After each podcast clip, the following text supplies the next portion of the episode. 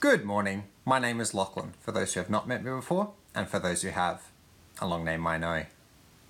This morning, we'll be going through Philippians, from chapter 1, verse 27, to chapter 2, verse 2, inclusive. But before we do, I will pray. Dear Lord, thank you for your word, and that we can hear from you today. I pray that we will listen with our hearts and minds, and with your help, we will be able to apply it to our lives. Amen. I will now start with a reading from Philippians, starting at chapter 1, verse 27 to chapter 2, verse 2, inclusive. Whatever happens, conduct yourselves in a manner worthy of the gospel of Christ.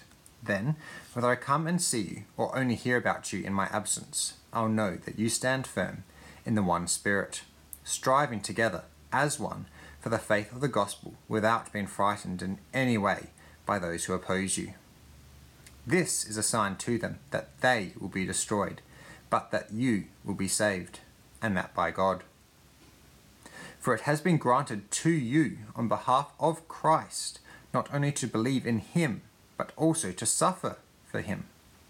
Since you are going through the same struggle you saw I had, and now hear that I still have. Therefore, if you have any encouragement from being united with Christ, if any comfort from his love, if any common sharing in the Spirit, if any tenderness and compassion, then make my joy complete by being like minded and having the same love, being one in spirit and of one mind. Thank you. Well, good morning. Uh, my name's Matt. I'm one of the pastors at the church. Really glad you've logged on to watch our online service today. Uh, I wonder if you can think of a time where you felt like you were part of something bigger. You felt like you were part of something bigger. Um, I've gone to my wardrobe today and grabbed a couple of things out just to show you that uh, I'm a big fan of the Socceroos. I've got um, a couple of Guernseys here that I've had for a long time. Uh, a couple of years ago, I went over to Sydney actually to watch uh, uh, watch the Socceroos qualify for the World Cup, and I remember standing in the crowd of eighty thousand people. Uh, I was wearing this shirt. Most of the people in the stadium actually uh, were wearing shirts something like this. Uh, everyone was barracking for the same team, and I remember being you know really swept up in the emotion, really proud to be part of something bigger. you know, I was, I was, proud to be an Aussie, proud to be part of the winning team. Now, in some ways, I get that it's a bit ridiculous to get emotional over a game of football. I mean, really, why should I care that I happen to live in a, a country who can find 11 footballers who can beat the best 11 footballers from another country? Uh, but I think that's just it. We like being part of things that are bigger than us. Now, maybe you're not into sport, but I still think most of us find something exhilarating about being part of something bigger than ourselves. There's that adrenaline when you're at a great concert and everyone there is having an amazing night. Maybe Maybe though you're you're just generally patriotic and you're proud that you belong to a, a people, proud to be Australian or whatever nationality it is uh, that you are. Or maybe you're not proud of your country, but you're proud that you went to a certain school, or, or proud that you belong to your company, or, or proud that you belong to a particular community group. Of course, at the moment, with everyone distancing and lots of us spending time at home, it'd be pretty easy to feel like rather than belonging to something bigger, we're all just isolated and cut off from each other. But then, then again, one of the big catch cries of the past couple of months has been that we're at home together. And so even in a moment of separation and isolation, we're still wanting to feel like we're part of something bigger. If you've been watching the past few weeks, you'll know that at the moment we're going through this letter called Philippians. It's a letter uh, written by Paul the Apostle, and Paul's in jail, probably in Rome, which would have meant he wrote this letter sometime around the years 60 to 62 AD. Uh, and he's writing to the church in a place called Philippi. And so far, Paul's been telling us about how he's going. He's he's in jail, but he, he's encouraged that the gospel is still going out and that his imprisonment isn't getting in the way of God's plans. Um, he's confident that his future is secure in Christ, whatever happens, even if he dies. And he's been talking about his own situation, and now he changes focus and begins to focus on the Philippians, his recipients. And in some ways, he really only has one thing to say to the Philippians. What he has to say is that you belong to something bigger. You, be- you belong to something bigger. You belong to the people of God. But that one thing, that belonging to the people of God, is so significant, Paul says, because that belonging to the people of God is, is, is so significant that it trumps belonging to anything else. And belonging to, to the people of God has lots of profound implications in terms of how we live that out. And belonging to Jesus is an amazing gift and privilege. But we know, don't we, that belonging to something bigger can shape who we are in huge ways. And that's totally true when it comes to belonging to Jesus and his people. So, for those of us who do belong to Jesus and his people, this is important stuff because it helps us think about what difference it makes when this is who we belong to. But this is relevant too for those who wouldn't say we belong to Jesus because Paul wants us to see that in Jesus is an opportunity to satisfy that desire to belong to something bigger than ourselves.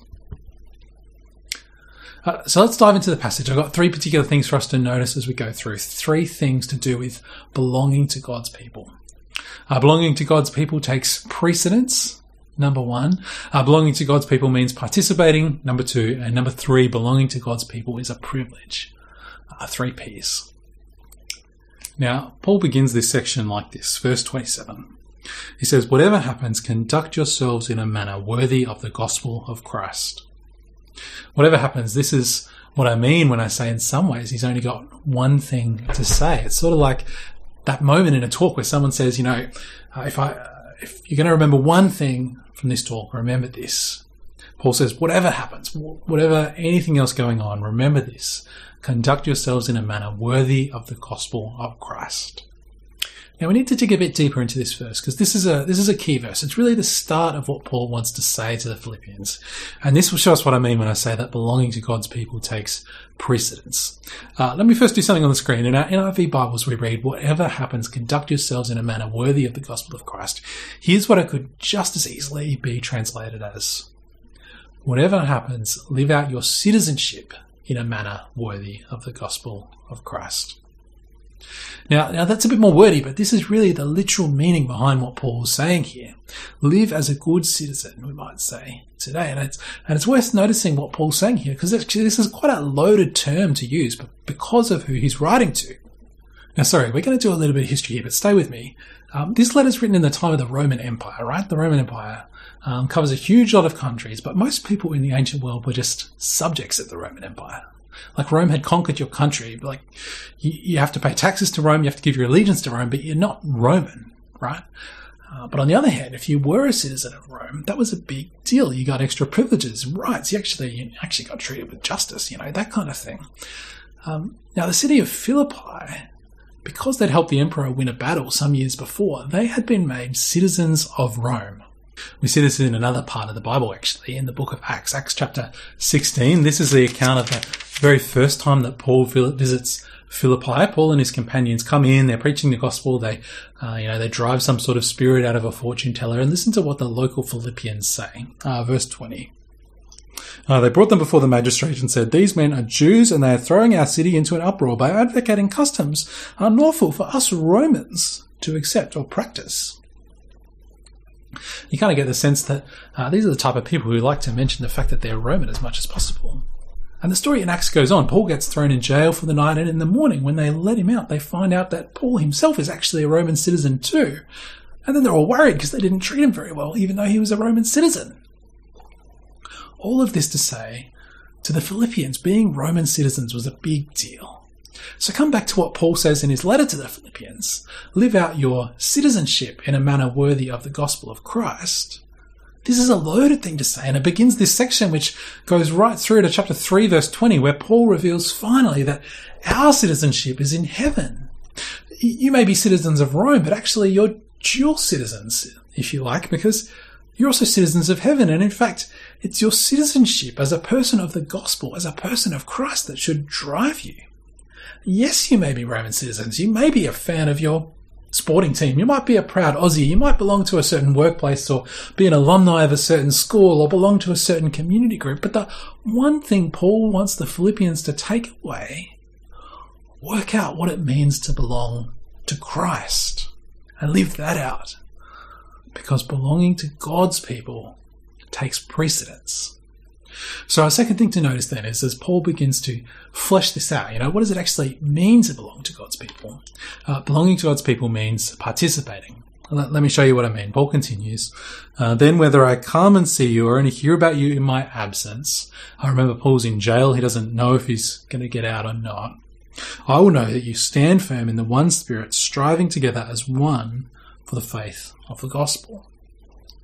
Stand firm in the one spirit, striving together for the gospel this striving together sort of language. It's it's language you might use to talk about you know athletic sort of imagery. I've already talked about sport a bit, but suffice to say that Christianity is a team sport, and in any good team sport, we know how crucial good teamwork is. It's also language that in ancient times they may well use to talk about things like soldiers and, and military imagery. Uh, you know, lots of retired soldiers lived in Philippi. Uh, have you ever seen those pictures of like Roman tortoises? You know, the block of Roman soldiers with their shields out advancing on the enemy. Very, very hard to stop. But one soldier on their own wouldn't do much good in that situation, would they? Whereas working together, a lot more can be achieved. Here's the point for Christians. You, you want to live out your citizenship as one of God's people. Well, to be one of God's people means participating. It's not a individual sport. It's not a spectator sport. God's people need to be united together, working for the gospel. And the Bible talks a lot about unity, actually. In a lot of places, you kind of feel like it's talking a bit more about Christians getting along. You know, don't let there be divisions among you. Uh, here, it seems to be a little bit less talking about just, you know, being friends. It's, it's talking more about what can be achieved together when we're all working together. So maybe then to apply this directly to us at Trinity Church Brighton, I bet in some ways at the moment, church does feel like a spectator sport. I mean, we, we put on our TVs once a week and watch. It's not so different from turning on for your team's footy game each week. We need to keep remembering that church is not something Christians do as much as it is who Christians are. We're, we're, citizens. We belong to something bigger, the people of God, citizens of the gospel. And as citizens of the gospel, we want to see the gospel being shared with people. I've been encouraged the past few weeks and months during this uh, COVID period uh, with the way that we've been working together for the gospel. So many in our community putting time into their kids and, and ministry for families because we want our kids to know and love the gospel. Uh, so many of our growth group leaders working out how to do Zoom so that we can keep connecting and maturing in the gospel. So many people praying because prayer is one of our biggest tools as the gospel goes out people realizing that online church is a very easy thing for people to watch. And so inviting friends and family to watch too. That they're just some examples and it's hard at the moment. And, and particularly it's hard to feel like we're in this together. But remember, we are still part of something bigger and it's good for us to be striving together. And so as things perhaps uh, start to go back to normal over the past few months, it'll be good for us to be asking questions like, how are we going at striving together for the gospel? Are we well organized like those Roman soldiers? Are there areas where we could be doing a little better and can deploy more resources? Good things for us to be talking about, I think. And all of this is also important because as we work together to see people hear the good news of the gospel, we also face opposition. Look at look at verse 28. Paul said, striving together as one for the faith of the gospel without without being frightened in any way by those who oppose you. Participating in God's people, being, being a citizen of heaven, well, this country we're a part of has enemies. We said before that Paul is essentially telling the Philippians that they're dual citizens. Yeah, yes, they're citizens of Rome, but they're also citizens of heaven. There are, there are lots of groups that we too can be a part of while also still being part of God's people. We can say that we're Australian and also Christians. You can belong to your local RSL club and still be a Christian. You can be an employee of your workplace and still be a Christian. You can be a, a port supporter and still be a Christian. I don't know if you can be a crow supporter and still be a Christian, actually, but uh, for the Philippians, could they be Roman citizens and, and still be Christians? Well, it's actually, it starts to get a little bit more iffy, doesn't it? Because remember Acts 16. You know, these men are advocating customs unlawful for us as Romans to accept or practice. Because with anything, actually, there can come a point where the two are no longer compatible. If the Romans say to be a citizen, you have to say that Caesar is Lord of all. And if Christians say to be a Christian, you have to say that Jesus is Lord of all. Then suddenly these two citizenships are no longer compatible. They become opposed and you have to almost pick your side. Do you remember that dual citizenship saga that hit our political world over the past couple of years, uh, there may come a time for us where, as Christians, we have to actually renounce one of our citizenships in a particular group because it's just not compatible with who we are as Christians anymore. Or, maybe, maybe more likely, there's a point where a certain community renounces us. Or, or maybe just begins to push us out. You know, if, if you want to be part of us, you have to act this way, drink this much, participate in these things. Sometimes this can end up showing us actually that we're on different sides. That actually there's a divide here. There's there's the people of God, and then there's those who oppose God's people. I think this is what Paul's getting at in the rest of verse 28. Actually, uh, what is he saying? And this is a sign to them that they will be destroyed, but that you will be saved, and that by God. As we see opposition, we begin to see that this is a sign that as citizens of God and the gospel, that there are those on the other side as well. And that can mean that we can be left out and on the other side of the divide sometimes. And that's, that's not a nice feeling. Like I think most of us like being included, right? And being pushed out, left out, that's not a good feeling. Um, a few a few months back, there was a birthday in my extended family, and everyone in my extended family uh, got invited to the event on Facebook, except for me. And and people are talking about the party, knowing all the details, and I'm sitting there a bit clueless because I've been left out. Uh, now that was just a mistake, or, or at least they said it was just a mistake, but uh, it still isn't a nice feeling. But let me say, if we want to belong to Jesus and his people, we do need to be ready for opposition. And, and that might mean being left out or excluded from time to time, not just being able to be dual citizens of everything, but actually needing to pick a side. I get that that's not necessarily easy, but it does bring us to the third of our P's that I want us to notice. Being part of God's people takes precedence, uh, it means participating, and thirdly, it's a great privilege. It's a great privilege. It's a good thing to finish by thinking about what a gift and privilege it is to be one of God's people, and that's that's where Paul takes us to. Um, have a look at verse 29. For it has been granted to you on behalf of Christ not only to believe in him, but also to suffer for him, since you're going through the same struggles you saw I had and now hear that I still have. Therefore, if you have any encouragement from being united with Christ, if any comfort from his love, if any common sharing in the Spirit, if any tenderness and compassion, then make my joy complete by being like minded, having the same love, being of one spirit, and in one mind. I think this is a great spot for us to finish. Being one of Christ's people means being united with Christ Himself. What a, what a great gift, what a great privilege. And yes, He suffered, and so if we're united to Him, we share in His sufferings, but as He rose victorious, we too will rise victorious. God's God's people will win. It's a, it's a great privilege to be united to Christ and to belong to God's people.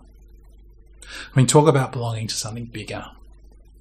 And the other thing that's emphasized here is that uh, this has been granted to us. Verse 29. This isn't like um, becoming an Australian citizen, where I understand there's some sort of complicated point system. I'm, I'm, sure some of our congregation who have become Australian citizens or are looking at that process know more details than me.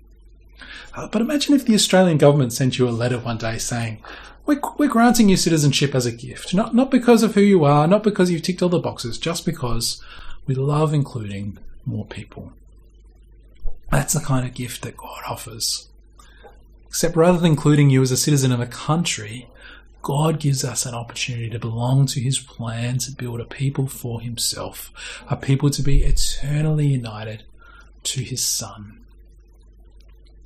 And this, by the way, means that as a church, we should be the most inclusive group of people around because that's the kind of God God is. He welcomes anyone to come and be citizens and to belong to Him and His people.